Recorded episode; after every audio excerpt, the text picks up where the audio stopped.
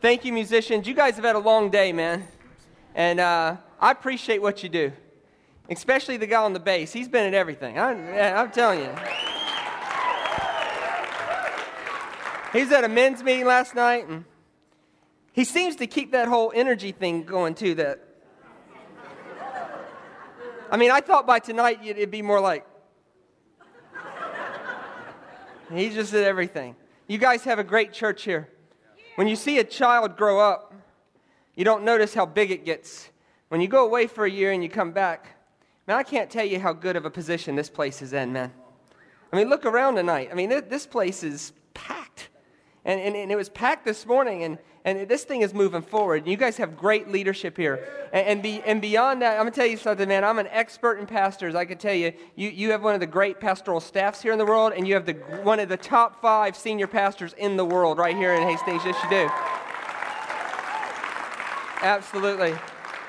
It's been my honor to be with you all week, and I hope you've been blessed by it. And how many of you were here for the seminar? You here for the seminar in the midweek? Okay, all right, we're just Joe and Jane. We're just Joe and Jane. We can't be addicted to being right, that at the end of the day, we're just 4-dimensional people trying to make sense of an infinitely dimensional God. It's not about being right. God has not called us to be right. God has called us to be compassionate, gracious, slow to anger, abounding in love and forgiveness. He's called us to show the whole world what He looks like. We're just Joe and Jane. So you turn your Bible to Exodus chapter 20. While you're turning there, I've been talking about our table, and let me just say a couple things about this stuff. I've had the opportunity to be mentored by a rabbi for the last 8 years. There's some stuff back there that will revolutionize how you look at God. And I live, like Dave said, I live completely by faith. Completely by faith. I make no demands on any of these guys. My plane ticket this trip was $7,800 US. I don't know what that is in New Zealand dollars, a whole lot, 14,000, something like that. And so, I live completely by faith, So whatever just came in, that's what I have to live on for the week. And I appreciate your generosity. I appreciate you understanding that. And I know in a church this size, the offerings normally take care of things, and so what we use our product table for, any profit from it goes to help us go to nations that can't afford it. Specifically in Africa, we have some ministries there with HIV/AIDS clinics and orphanages, and that's where it's going. That's where we use it for. So listen to what I'm asking you to do. I'm asking you to stop by there on your way out tonight. I try to honor people's time. I'm not going to keep you here all night or anything. If you just take 5 minutes, stop by on your way out, and allow me to put something in your hands that will revolutionize the way you look at God, and you put something into our hands that helps us feed people that can't feed themselves. It's a pretty good trade. So we have so much back there. A lot of people ask me, what are they about? You can't talk about all of them at one time. So let me just give you a quick overview of some of them. This is something I did not have last time. We took orders for it, but I think like 9 of you bought it last time in order form. We didn't have this. This is an all-day seminar called Your Part in God's Biggest Idea. It examines the origins of the church and God's big plan to multiply Himself to the whole world and how you fit into it. It's all day on that kind of thing. It will change the way you look at God. There's something back there called the exchanged life. This is my exegesis of the book of Colossians, and it also covers the Hebraic concept of covenant. I actually go through a covenant step by step in there, and you would learn a lot about your walk with God with that. There's one called Phases in the Master Plan. We've just retitled this. We're calling it Journey to Wholeness. It's a 4-part series on the Hebraic concept of echad, which is unity inside diversity. The Bible says that God is echad, that He is one, but He is diverse, and that you're made in the image of God. So it just stands to reason that if God is echad and you're made in the image of God, you'll find wholeness in a pursuit of unity. And so it talks about 4 CDs on the Hebraic concept of unity from a rabbi's perspective. And then here's one but I don't talk about much, but it's very important. A lot of people, if you haven't ever wondered this, then this is not for you. But if you've ever wondered this, where did we get the Bible from? This book you hold in your hand that we call the Word of God. Who decided what was in and what was out, and who decided it was God's Word, and who decided that which books were in and which books were out, and how did it all get put together, and what makes us right and them wrong, and all kinds of stuff. What makes it the Word of God? So this is a 4-CD series on it. It's called Why Believe. It's on how we got the Bible. and what makes it reliable. And what I do is I put the Bible up against other historical documents and show how they do the testing on it and all of that kind of stuff. It's a very academic series. But if you're wired that way and you're interested in that kind of stuff, it's back there for you, okay? And once again, all it will do, it will revolutionize the way that you look at God, and it also allows us to put food in people's bellies that can't feed themselves otherwise. So please come by and say hello. All right, Exodus chapter 20. We've been talking about the Ten Commandments. I only got through 5 of them. This is the 5th, and so there's obviously 5 more. If you want a full discussion on it, it's back there. Well, I'm lying to you. We sold out of it, so we're taking orders. We've already got a box coming, so if you just come and say, I'd like to order the 10 Commandments, we'll take your name, we'll take your number, we'll take your money, and I will send the box, and then it will come. It'll be put in the mail tomorrow. It'll be here Thursday or Friday, and the lovely and talented Beryl We'll deliver that to you. Absolutely. Absolutely. So you can just step back there. Okay. In the Ten Commandments, let me just put the context on it again. The Ten Commandments is about a group of people that have been slaves for 430 years. 430 years, all they knew was slavery. And God is trying to do a lot of things. And if you've missed, if this is your first meeting, you've missed some, you're going to need to get the CDs. But God's trying to do a lot of things. And the primary thing he's trying to do is he's trying to create a marriage relationship with a group of people who've been slaves for 430 years. The Jewish people don't see the Ten Commandments as Ten Commandments. They see it as a 10-word ketubah. It was a marriage proposal. It was God taking this group of people, and he's trying to create the best culture on earth. He's trying to create a culture that will show the world what God looks like. And it's going to be so awesome. It's going to be so great. The whole world's going to want in on it, okay? And he's trying to teach these people to be human again. He's trying to teach these people what would it be like to live in a culture where you have to respect the dignity and the image of God in every other person. What would that be like? What would it be like to live in a culture that perpetuates godliness by honoring their father and mother? What would it be like to live in a culture where God does not exist in boxes, that God actually is everywhere? He's spirit. You can't locate him in a place. What would it be like to live in a culture where you can't kill people just because you can? You can't steal from people just because you can. God is trying to create the greatest culture on earth. He is not trying to make a group of people good. That is not his point. His point is he's trying to make a group of people free. That is his point. And with that context, this is what it says in Exodus chapter 20, verse 7. You should not take the name of the Lord your God in vain, for the Lord will not hold him guiltless, anyone who takes his name in vain. So in the context of creating this incredible culture, in the context of creating a marriage between a group of slaves and God, in the context of creating the greatest culture in the world that everybody's going to want in on, the third thing he says is, he says, hey, wait, listen, do not take my name in vain. When you put that in a marriage context, we could say it this way. Because remember, this thing was a marriage. When you marry somebody, you get the right to use their name. In essence, what God is saying is don't sign checks I wouldn't sign. Don't put my name on things that I wouldn't put my name on. We primarily make this a language issue. When I was taught this command in Sunday school, in Sunday school we teach the Ten Commandments. And whoever teaches the Ten Commandments here, listen, I mean, no disrespect to you if you taught it this way. I'm sure that you meant well. But when we make it a language issue, we miss the entire point. We make it a language issue. In other words, we make it about, it's like saying, don't ever say, oh my God, as if God is God's name. Let me just clear something up real quick. God is not God's name. God is God's title. And actually, the English word God actually has pagan in its origins. Okay? Every word in the English language is pagan. Monday was a day to honor the moon god. Thursday was the day to honor the god Thor. Saturday was the day to honor the god Saturn. Sunday was the day to honor the sun god. Okay? So don't get caught up in language issues. Don't get caught up in that kind of stuff, because if you were to wipe out, if you say, I'm not going to say any word that has pagan in its origins, you would lose your entire language.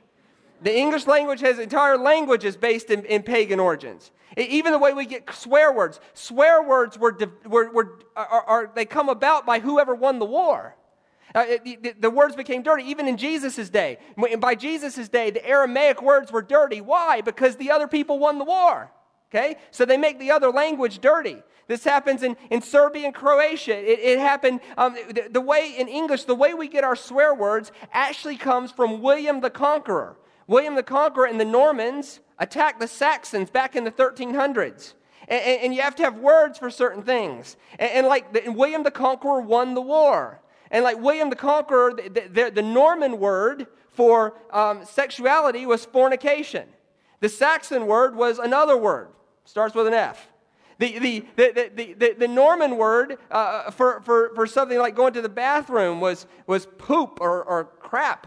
The Saxon word was something entirely different, okay? So when the Normans beat the Saxons, their words became clean and the Saxon words became swear words.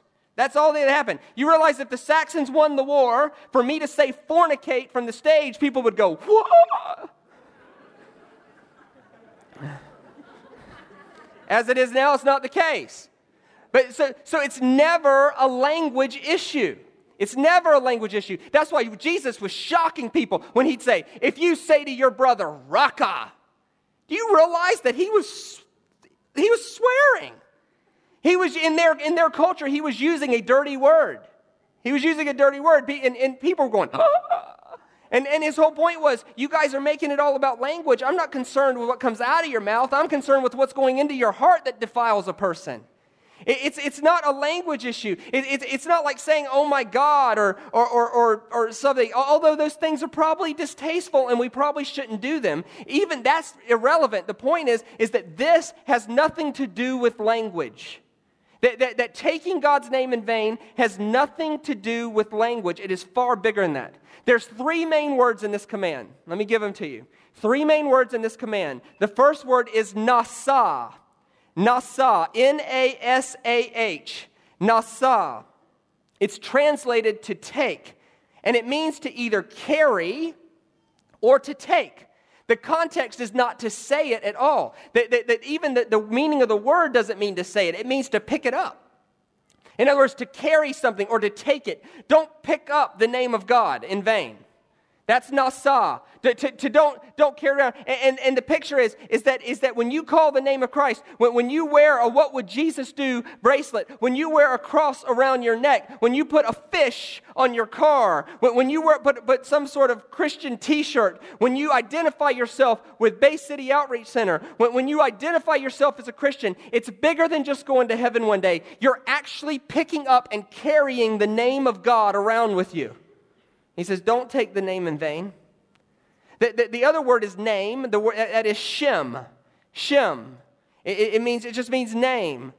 So he says, don't pick up and carry the name of God in vain. Now the word in vain is the word Sha'uv. S-H-A-W-V. Sha'uv. S-H-A-W-V. So you have Nasah, which means to carry. You have Sha'uv, which is translated in vain, and you've got Shem, which is name. Sha'uv is translated in vain. Now, let me give you a word real quick about translation. The translator's primary job is to make the verse readable. His primary job is to make the verse readable. There is no way that they could translate the actual literal meanings of the words in order because it would make it unreadable. The primary job of a translator is to make it readable. Let me give you the full Hebrew dictionary definition of the word Sha'uv. It's translated in vain. That makes it readable. But this is the full dictionary definition. Anything that disappoints the hope that rests upon it. Anything that disappoints the hope that rests upon it. So let me just give you the full exegesis of this scripture. He's saying, if you want to have the best life, the culture that everybody is going in on, here's what I want you to remember. Do not carry my name in such a way that disappoints the hope that rests upon it. Actually carry my name in a way that manifests the hope that rests upon it. That when you're living your life, when you identify yourself with Christ, there's two ways you can live. You can live your life in a way that manifests the hope that rests upon it, or you can live your life in a way that disappoints the hope that rests upon it. Let me just say this a few different ways, and you pick up the one that speaks to you. Okay, so let me just restate this command in a couple of Shane Willard paraphrases. Number one, do not use my name for things that I would not use it for. Don't put my name on things I wouldn't put it on. Don't sign checks I wouldn't sign. How about this one? Be a cooperator with God, not a manipulator of Him. Be a cooperator with God. I mean, how many of us, I've been guilty of this. I confess this before men. I ask for forgiveness. I've done this. There's times I've done it on purpose, which is really bad. But I had to mature past that. There's times that I've done it on accident and I didn't mean to. But all of us at some point have done this, where we use God's name to accomplish our own purpose. We have an idea, we really believe it's a good idea, we're not confident enough to sell the idea, so this is what we say: God told me. God told me.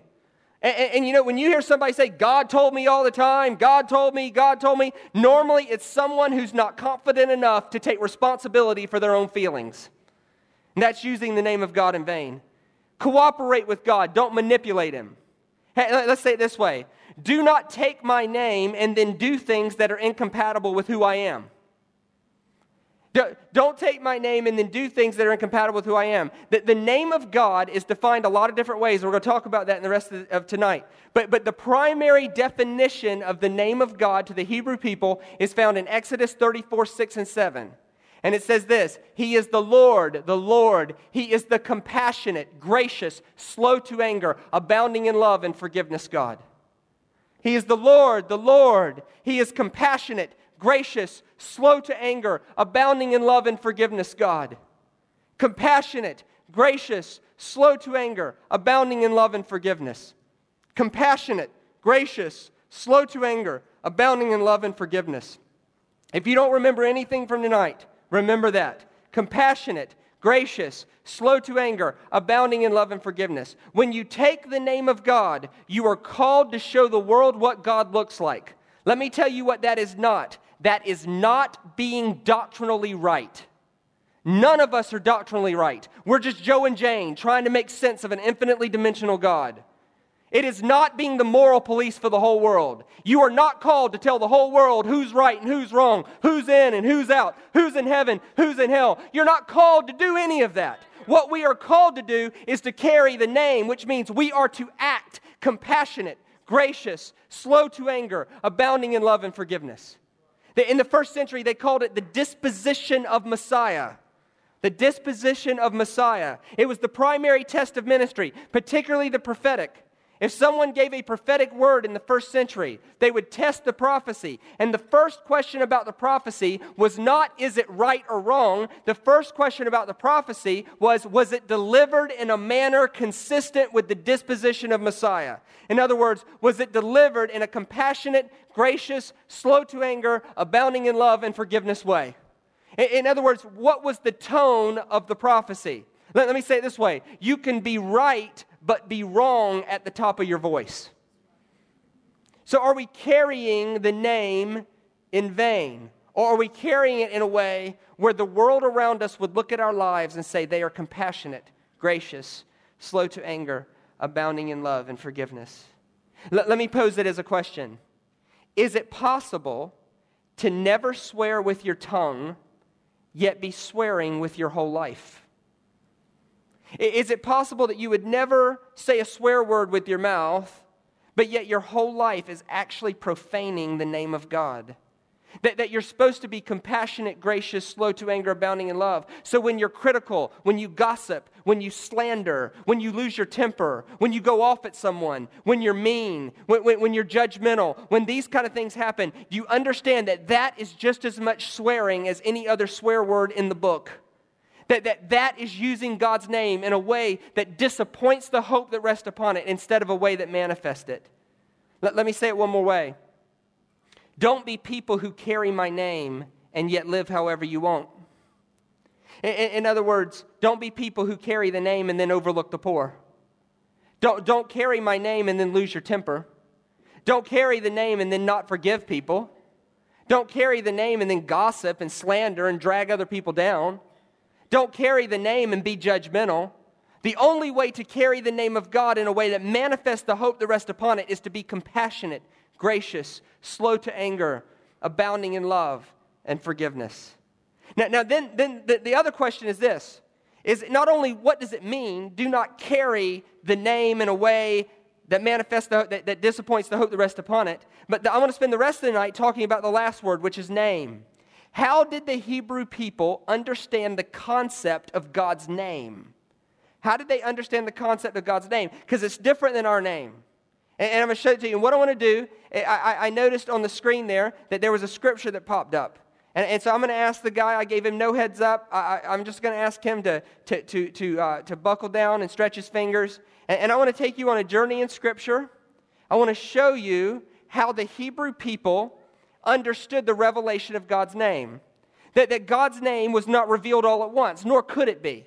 And likely, we only have this much of the revelation now. All we have is the full revelation that was given in the Bible. I mean, obviously, the Bible was limited to the language of men. God's infinite. There's so many aspects to it. All we can do is what we know. But the Hebrew people during this, and the first thing I want you to understand is this, is that the Hebrew people saw the name of God as a prophetic utterance of character. That God's name was more about who He was than what you called Him. That in Hebrew culture, it was all about a prophetic utterance of character. When people's name changed, their character changed. When Simon became solid, they called him, they moved his name from Simon to Peter. God changed Saul's name to Paul. He changed Abram's name to Abraham, Sarai's name to Sarah. When there was a fundamental change in their character, God changed their name. So what was the first name that God revealed Himself as in the Bible? The first name He revealed Himself as was to Abraham, and He said, "My name is El Shaddai." El Shaddai. Now, I talked a little bit about this during the seminar, but we need to rehash this because we need to understand this. He says, "Abraham, I want to make a covenant with you. My name is El Shaddai." That means God Almighty. And that made sense. Abraham worshiped the sun god during the day and the moon god at night. Well, when you worship the sun during the day and the moon at night, you're left with a fundamental question: who's in charge? So God shows up and meets his need. He says, "Let me tell you who's in charge. I'm in charge, man. I am El Shaddai. I choose you, Abraham. I want you to go." So Abraham goes. Abraham has a child. His name's Isaac. Isaac would have said, "Dad, who are we in covenant with?" "We're in covenant with El Shaddai." Isaac has a child named Jacob. "Dad, who are we in covenant with?" "El Shaddai." Jacob has 12 children. "Dad, who are we in covenant with?" "El Shaddai." Those 12 children have 12 children. El Shaddai. Those 144 children have 12 children. El Shaddai.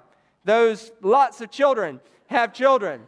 El Shaddai, El Shaddai, 430 years, El Shaddai, El Shaddai, El Shaddai. They become somewhere between 3 and 4 million people in Egypt, and their God was El Shaddai. One day, God chooses to reveal Himself to a guy named Moses. And Moses says, "What is your name?" And God says, "My name is Jehovah. I am the God of Abraham, Isaac, and Jacob." And Moses' response was understandable. "No way. The God of Abraham, Isaac, and Jacob is El Shaddai." And God says this in Exodus chapter 6. "I revealed myself to Abraham, Isaac, and Jacob as El Shaddai, but by my name Jehovah, they didn't know me." So God begins to expand the revelation of His name. Now He's not only El Shaddai, God Almighty, He's Jehovah. Jehovah what? Just Jehovah. Later He says, "I'm Jehovah Rapha." In other words, I'm a healer. He later says, "I'm Jehovah Jireh, I'm your provider." He says, "I'm Jehovah Sidkenu, I'm your righteousness. Jehovah Mikodesh, I'm your sanctification. Jehovah Shammah, I'm the ever-present one. I don't leave or ever forsake. Jehovah Shalom, I'm God your peace. Jehovah Rohi, I'm the Lord your shepherd. Jehovah Nisi." He reveals Himself over time, over and over and over again to a group of people until the concept of God's name got bigger and bigger and bigger and bigger. Until the New Testament says that God gave Jesus a name that was above every other name, whether that name be written in heaven or on earth or under the earth, that at the name of Jesus, every knee will bow and every tongue will confess to the glory of God the Father. In other words, Jesus Christ lived in the flesh, the encapsulation of everything the name of God was. So it was a prophetic utterance of character. It was less about title and more about a description of who a person was. That was name. So that was number one. Number two, in the book of Exodus, chapter 23, verse 20. Exodus, chapter 23, verse 20. Now what I'm going to do, I'm going to start in Exodus, and I'm going to end up in 1 Peter. All right? And we're going to look at a lot of things in between as their understanding of the name expanded. In Exodus 23, verse 20. It says this, "Behold, I send an angel before you to keep you in the way and to bring you to the place which I have prepared. Verse 21, be on your guard before him and obey his voice. Do not provoke him, for he will not pardon your transgression. For my name is in him. My name is in him. So as they understood the name as a prophetic utterance of character, their understanding expanded to now, wait a minute, the name of God can actually rest on a person. That actually the name of God can float around and it can rest on a person. It can come on me. It could come on you now. It could come on you. And I don't want you to lose track of the context here. That when the name of God comes on you, what is actually coming on you? Compassion, grace, slow to anger, abounding in love and forgiveness. What else is coming on you? Whatever you need in the name at the time. If you need healing, Jehovah Rapha comes on you. If you need provision, Jehovah Jireh comes on you. If you need peace in your heart, Jehovah Shalom comes on you. That the name of God can actually rest on a person. It can actually rest on a person. Now, their next understanding came from Deuteronomy chapter 12, verse 11. Deuteronomy chapter 12, verse 11. This revelation of the name of God actually got bigger. It actually began to expand some more. And this is what Moses says in Deuteronomy 12, verse 11. It says this, then there shall be a place which Jehovah your God shall choose to cause his name to dwell. So now, not only can the name of God exist on a person, but the name of God can actually come into a place that not only can the name of God rest on you, the compassionate, gracious, slow to anger, abounding in love and forgiveness God, not only can it rest on you, but it can actually make this place a dwelling place. And how many of us agree we should make this our prayer? God, let Bay City Outreach Center be a dwelling place for your name. What would happen in the city of Hastings If this church was known as a dwelling place for the compassionate, gracious, slow to anger, abounding in love and forgiveness God? What would happen around Hastings if the reputation of this place became people get healed there, people get fed there, people get peace there? I have a friend who went in there and her mind was all chaotic and she left and now her heart is full of peace. What would happen to this place if it became a dwelling place for the name? What would happen to this place when this place becomes fully devoted? What would happen to this place if we individually, the name of God rested on all of us and all of a sudden we become a place and it's a specific place that God chooses to make his name dwell, that manifests the name of God instead of disappointing the hope that rests upon it? One of the reasons the church in general has lost its credibility is because we made it all about getting to heaven one day. It's all about getting saved and get to heaven one day, and we forgot our basic mission to bring heaven to earth. We forgot our basic mission to carry the name of God well. What would happen? So the name could sit on a person. The name then could be in a specific place. Their next understanding of it, what was found in the book of Psalms, chapter 20, verse 1 and 2. Psalm chapter 20, verse 1 and 2. And the writer of the psalm is reflecting on God, and he makes an interesting observation about God. And this is what he says. May Jehovah hear you in the day of trouble. The name of God of Jacob set you on high, sending you help from the sanctuary. So now their concept of this started to expand. And not only could it rest on a person, not only was it a prophetic utterance of character, not only could it sit in a place, but now the name of God could actually be a force that provides protection. It could be a force that provides protection. That when the enemy comes against you like a flood, the name of God is what sets you on fire, that nothing can touch you, that no weapon formed against you can prosper. The name of God is setting you on high.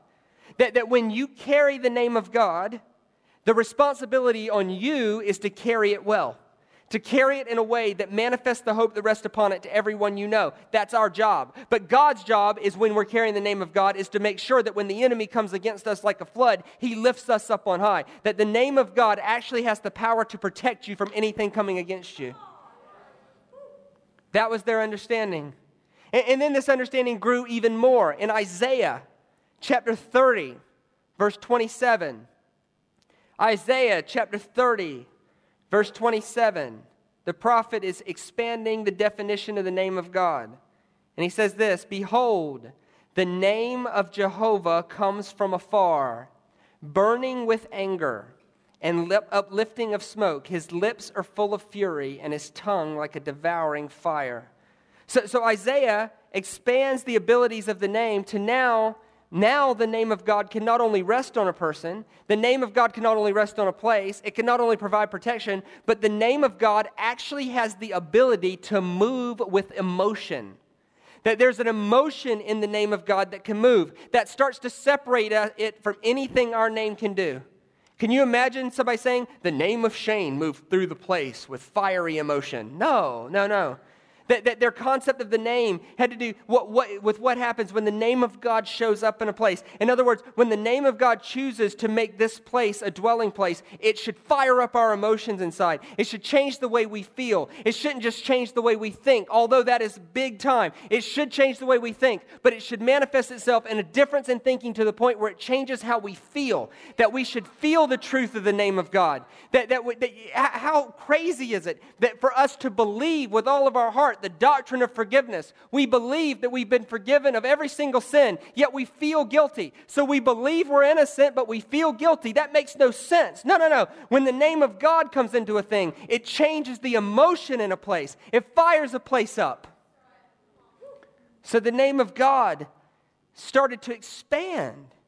And it wasn't just a prophetic utterance of character. Everything that was in this character could actually rest on you. It could rest on a place. It could provide protection. It could move with emotion. The next thing they understood, and this is really when it starts to click, is in the book of Micah.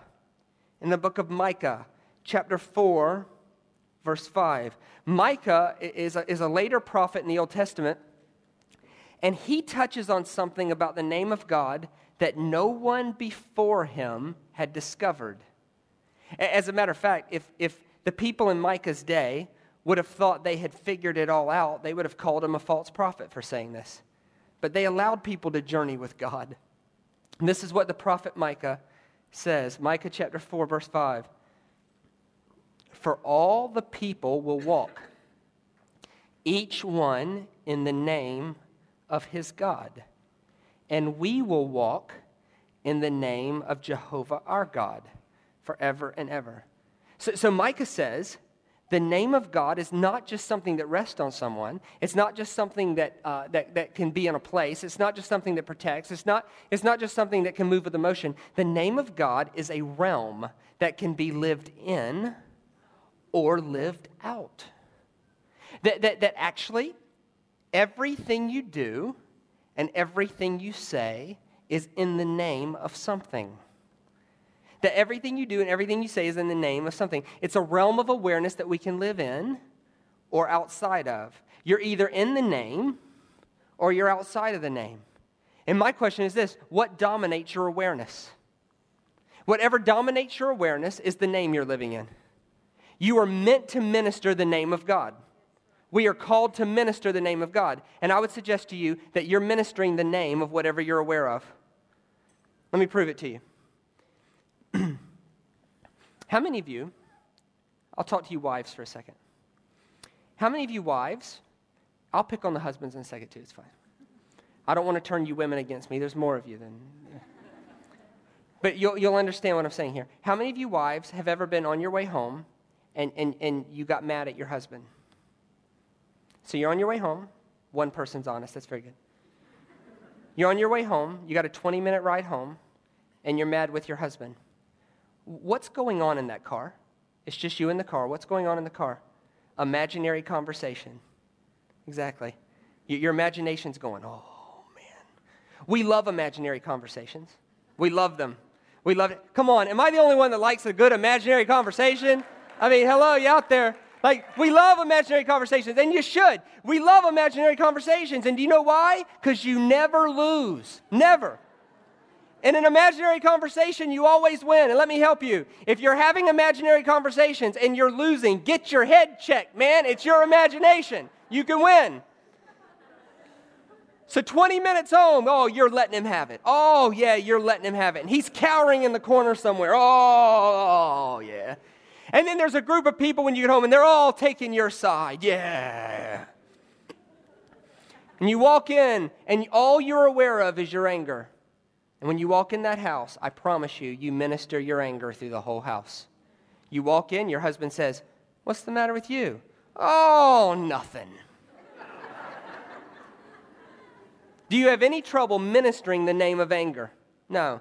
If you were angry with me, you could let me know without saying one word. Why? Because you're a minister of the name. You're a minister of the name. You can minister depression. Anybody besides me ever had a good, successful depression? It's fantastic. It's fantastic. You can make your face look sad. You can sit off all by yourself. You can cross your arms. People will notice. They come over. "What's the matter?" "Nothing." "Nothing." Why? Because you can minister depression. You can minister insecurity. You can minister in the name of insecurity. You can minister in the name of rejection. You can minister in the name of abandonment. Or you can minister in the name of the compassionate, gracious, slow to anger, abounding in love and forgiveness God. My question to you is this: what is the name of your God? What is the name of the God that you walk in?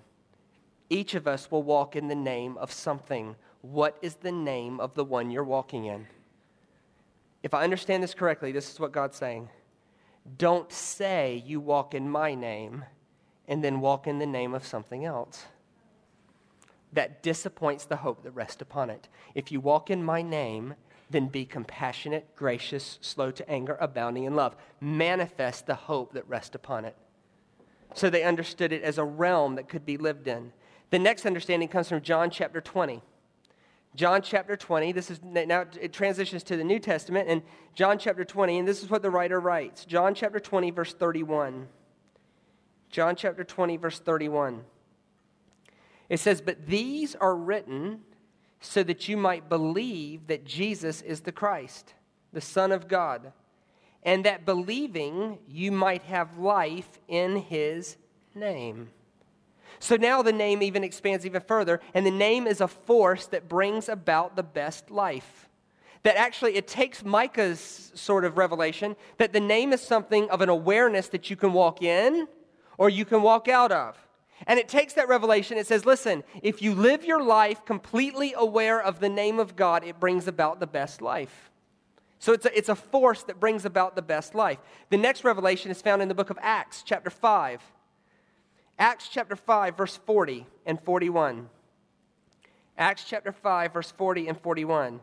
And it says, "And they obeyed him, and calling the apostles, they beat them.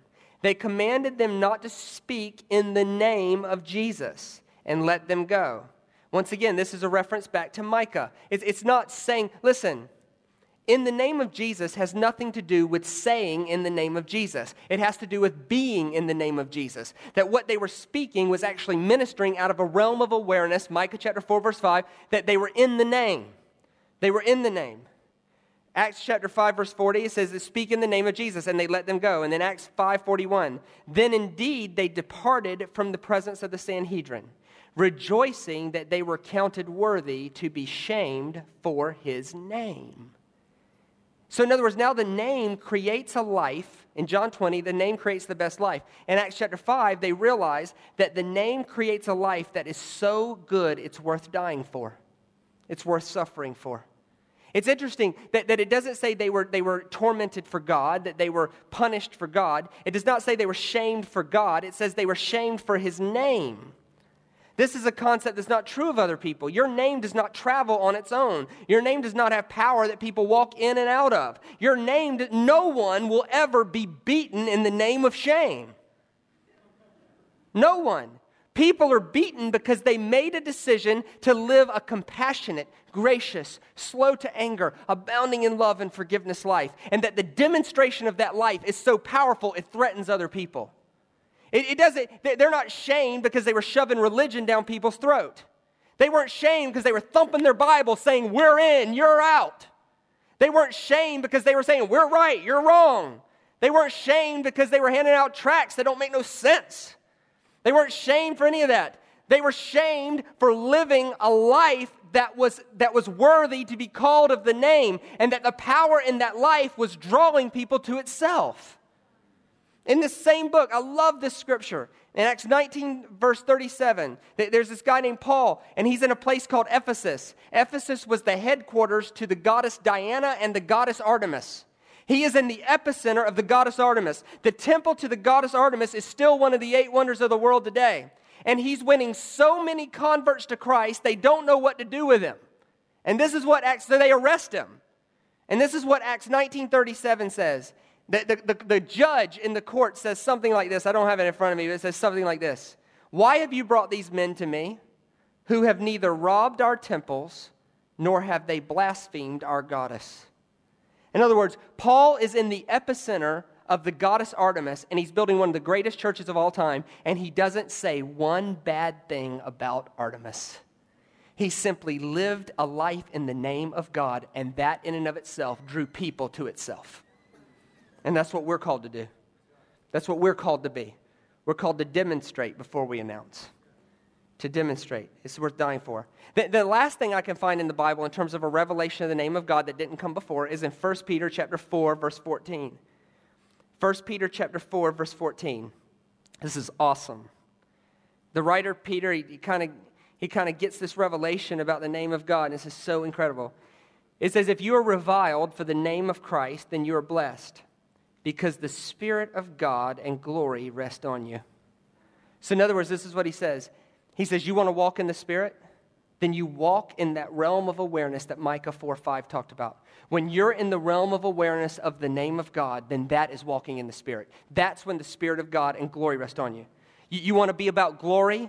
Fine. But glory is not primarily gold and diamonds and angels and wind and trumpets and all that stuff. I'm all for all of it. I promise. Great. When God does that stuff, fantastic. But if that kind of stuff is it, we've missed the point that the glory of God always comes back to a manifestation of the name, which is producing a group of people, is producing fruit that produces the compassionate, gracious, slow to anger, abounding in love and forgiveness God. What good does it do to have a church of people covered in gold dust with diamonds in their shoes, seeing angels in the sky, and they walk out and be mean? No. That is not the point. The point of the Spirit of God and glory resting on you is that it produces something in your life of the name of God, the compassionate, gracious, slow to anger, abounding in love and forgiveness God. The next verse in 1 Peter 4:14, and then it goes into 15, it really doesn't have anything to do with it, but I'm putting it in for my own self because I just love this scripture. It says, truly according to them he is blasphemed, but according to you he's glorified. 1 Peter 4:15. I love this. But let none of you suffer as a murderer or a thief or an evildoer or a meddler in the affairs of others. I love that. I love that. Just keep that up there for a second. This says busybody. I like that even better. But let none of you suffer as a murderer, thief, evildoer, busybody. Isn't that awesome? I mean, murderer, that's bad. Thief, bad. Evildoer, bad. But in the same list, he puts busybody.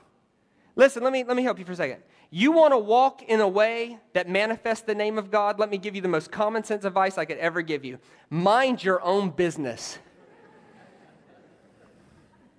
Listen, don't be meddling in the personal affairs of other people. Let me help you with something. If they want you to know their personal life, let me let you in on something. They will tell you. And if they're not telling you, there's likely a really good reason why they're not telling you. And it's none of your business.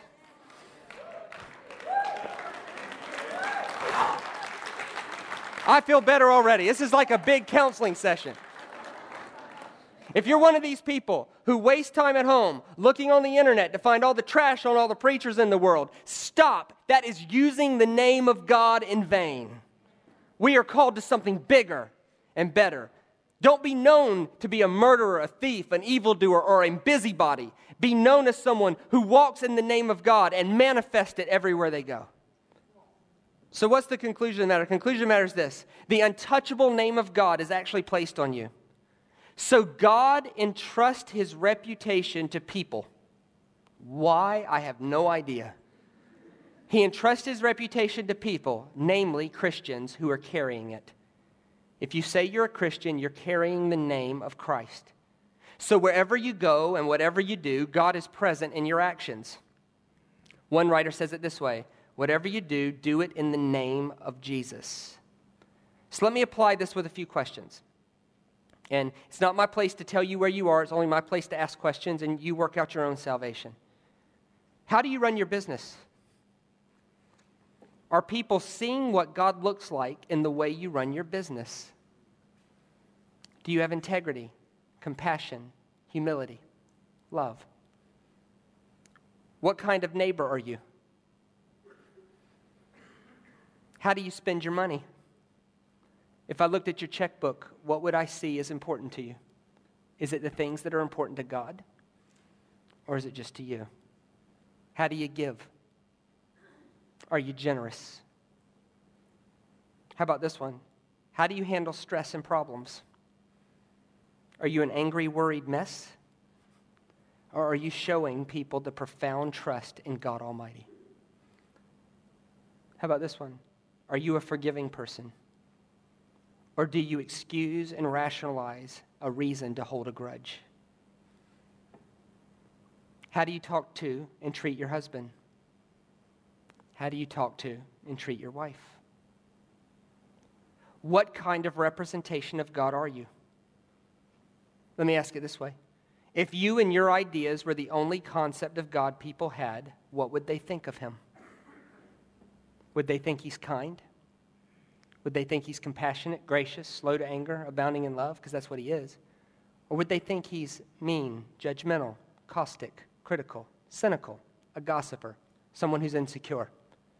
What picture of God are you putting off on a day-to-day basis? Let me ask this question. Is there any area in my life right now that is swearing and using the name of God in vain to the world around me? Let me read this last scripture to you. This is so awesome. John chapter 17, verse 6. This is Jesus' last big sort of prayer. And this is what he says in John 17, verse 6. Father, I have manifested your name to everyone you gave me out of this world. Father, I have manifested your name to everyone you gave me out of this world. I have manifested your name. In that same prayer later, this is what he said. Father, as you are in me and I am in you, let them be in us so that the world might believe. That your relationship with God is never about you and God. It's about you and God and everyone in your sphere of reference. Father, as you are in me and I am in you, let them be in us so that the world might believe. This is about a group of people committed to showing the whole world what God looks like. And we will either carry the name of God in a way that manifests the hope that rests upon it, or we will carry the name of God in a way that disappoints it. That is using it in vain. There's unimaginable power in using the name of God properly. Because here's the truth. Listen to me very carefully. If I can misuse the name, then I can use it. I can live in it. I can live it out. I can heal. I can deliver. I can encourage. I can show generosity. I can feed the poor, clothe the naked, visit the sick, bring encouragement to prisoners. I can give instruction. And if nothing else, if you're sitting there going, I can't do any of those things, listen to me, then you can be nice. Just be nice. I mean, is that just a heavy revelation or what? God has called Christians to be nice more than he has called us to be right. Can I get a hearty amen to that? Amen.